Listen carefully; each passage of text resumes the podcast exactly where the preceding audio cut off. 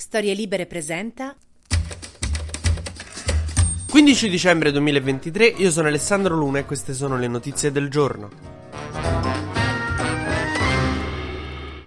Ieri è stata una giornata storica per l'Ucraina, dopo la mancata qualificazione agli europei di un mese fa e dopo insomma il ben più marginale problema della Russia che ti ha invaso, aveva bisogno di una vittoria, aveva bisogno di un motivo per festeggiare, che è arrivato ieri perché sono stati avviati i negoziati per entrare nell'Unione Europea, per far entrare l'Ucraina nell'Unione Europea. Che detta così sembra, um, le faremo sapere, sono stati avviati i negoziati, non trasmette molta sicurezza. Papà mi compri la macchina, adesso ho avviato i negoziati. Invece Invece in Europa è una cosa molto importante perché per avviare questi negoziati serviva il parere eh, quantomeno non contrario di tutti i paesi dell'Unione Europea e c'era Orbán, il presidente sovranista dell'Ungheria amico di Meloni e Salvini, che minacciava di porre il veto. Alla fine, dopo immense contrattazioni, sono riusciti a convincere Orbán non a votare a favore naturalmente, ma a alzarsi e andarsene durante il voto, così che non è stato impedito l'accordo per avviare i negoziati per l'ingresso dell'Ucraina nell'Unione Europea. Lui è uscito dicendo l'adesione dell'Ucraina all'UE è una pessima decisione, l'Ungheria non vuole partecipare a questa cattiva decisione, che insomma de base però vuol dire vabbè fate, perché è come se io vedo due che semenano per strada e dico oh mio Dio ma qualcuno deve fermarli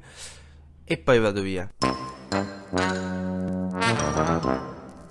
Ieri è stato deciso l'avvio dei negoziati anche per l'ingresso della Moldavia nell'Unione Europea, cosa che non si è giustamente cagato nessuno perché, insomma, cioè, il tema era l'Ucraina. È un po' come se l'ultimo dei terzini in panchina della squadra araba dove gioca Cristiano Ronaldo fa il compleanno lo stesso giorno di Cristiano Ronaldo. Vedo che a Riyadh ci sarà Bin Salman che gli fa i fuochi d'artificio e scolpisce la sua faccia su una montagna e quello dice in realtà anche io oggi faccio gli anni. Povera Moldavia, qualcuno festeggi per la Moldavia. A festeggiare naturalmente sono stati Zelensky Zelensky, ma von der Leyen, insomma un po' tutti erano tutti allegri, tutti felici per questa cosa che siamo riusciti ad avviare i negoziati per far entrare l'Ucraina nell'UE, che sembravano tutti un po' tipo i parenti di quel tuo amico scemo alla sua festa di laurea, che non ci speravano più, dicono non so manco io come ha fatto, ma dai. Ora, questo è un importante segnale mandato a Vladimir Putin, che ieri ha fatto per la prima volta dall'inizio della guerra la sua conferenza stampa di fine anno, che non la faceva più, e di base ha smentito quello che aveva detto al G20 di qualche mese fa, in cui aveva detto che l'Ucraina non voler la pace, che lui sarebbe dispostissimo. Ieri in realtà alle domande che gli facevano ha risposto: La pace non ci sarà fino a che non avremo raggiunto i nostri obiettivi, che sono la denazificazione dell'Ucraina, demilita-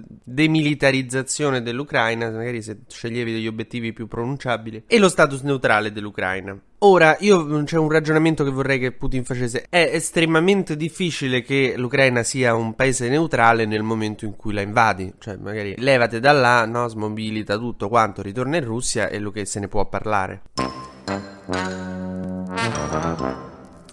Ma torniamo finalmente in Italia, dove le vicende sono sempre più colorate e farsesche di quelle del mondo. Ieri non è stata una giornata politica intensa, perché? Eh, perché i lavori alla Camera sono finiti alle 14 per permettere a tutti i deputati che volevano di andare alla festa di Fratelli d'Italia di Atreiu. Ieri è stata inaugurata dall'incontro, insomma dal talk tra la ministra del turismo Daniela Santanchè e l'imprenditore Flavio Bratore, un panel dal titolo I barboni puzzano così apposta per dar fastidio a noi? Insieme a Santanchè e Briatore sul palco c'erano Emanuele Filiberto, il re di Spagna, il figlio di William e Kate e la testa di Maria Antonietta. Era nata una polemica sulle parole del nuovo presidente della Corte Costituzionale, Augusto Barbera, che alla tenera età di 85 anni ha assunto questo ruolo e io insomma adoro sempre quando le persone si scioccano perché un 85enne ha una visione antica del mondo. Questo non vuol dire che non gli vada fatto presente, non vada anche creata una polemica, però mi piace il tono di sorpresa. Tipo articolo di Vice, il maresciallo Badoglio non rispettava le donne. Sì, grazie. Comunque torniamo alla polemica di cui parlavo. Barbera aveva detto che appunto le donne hanno anche un le scatole perché hanno già tanti diritti, insomma, riconoscano quanto è stato fatto finora, una roba aberrante. Anche ieri, insomma, qualcuno, un nipote credo, gli abbia fatto vedere i social, prima spiegandogli cosa sono, e ha detto nonno, stanno molto protestando alcune persone per questa tua frase, quindi ieri ha detto no, le donne impazienti ne hanno tutto il diritto. Beh. Mentre chiudiamo con la cosa impossibile da ignorare, da ieri è disponibile Threads in Italia, l'anti-Twitter, quello che vorrebbe essere un Twitter ma senza i Novax, i filoputiniani e bot russi. E io ieri ci sono andato ed è una cosa molto, cioè fa molto strano strano rispetto a Twitter perché tipo tu scrivi buongiorno e la gente ti risponde buongiorno, non muori idiota di merda. È, una co- è un po' strano, adesso mi ci dovrò abituare piano piano. Però ve lo consiglio.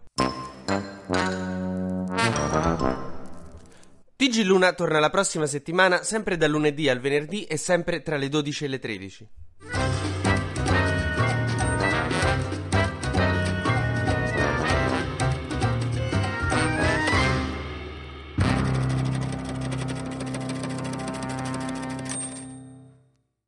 Una produzione storielibere.fm di Gianandrea Cerone e Rossana De Michele. Coordinamento editoriale Guido Guenci.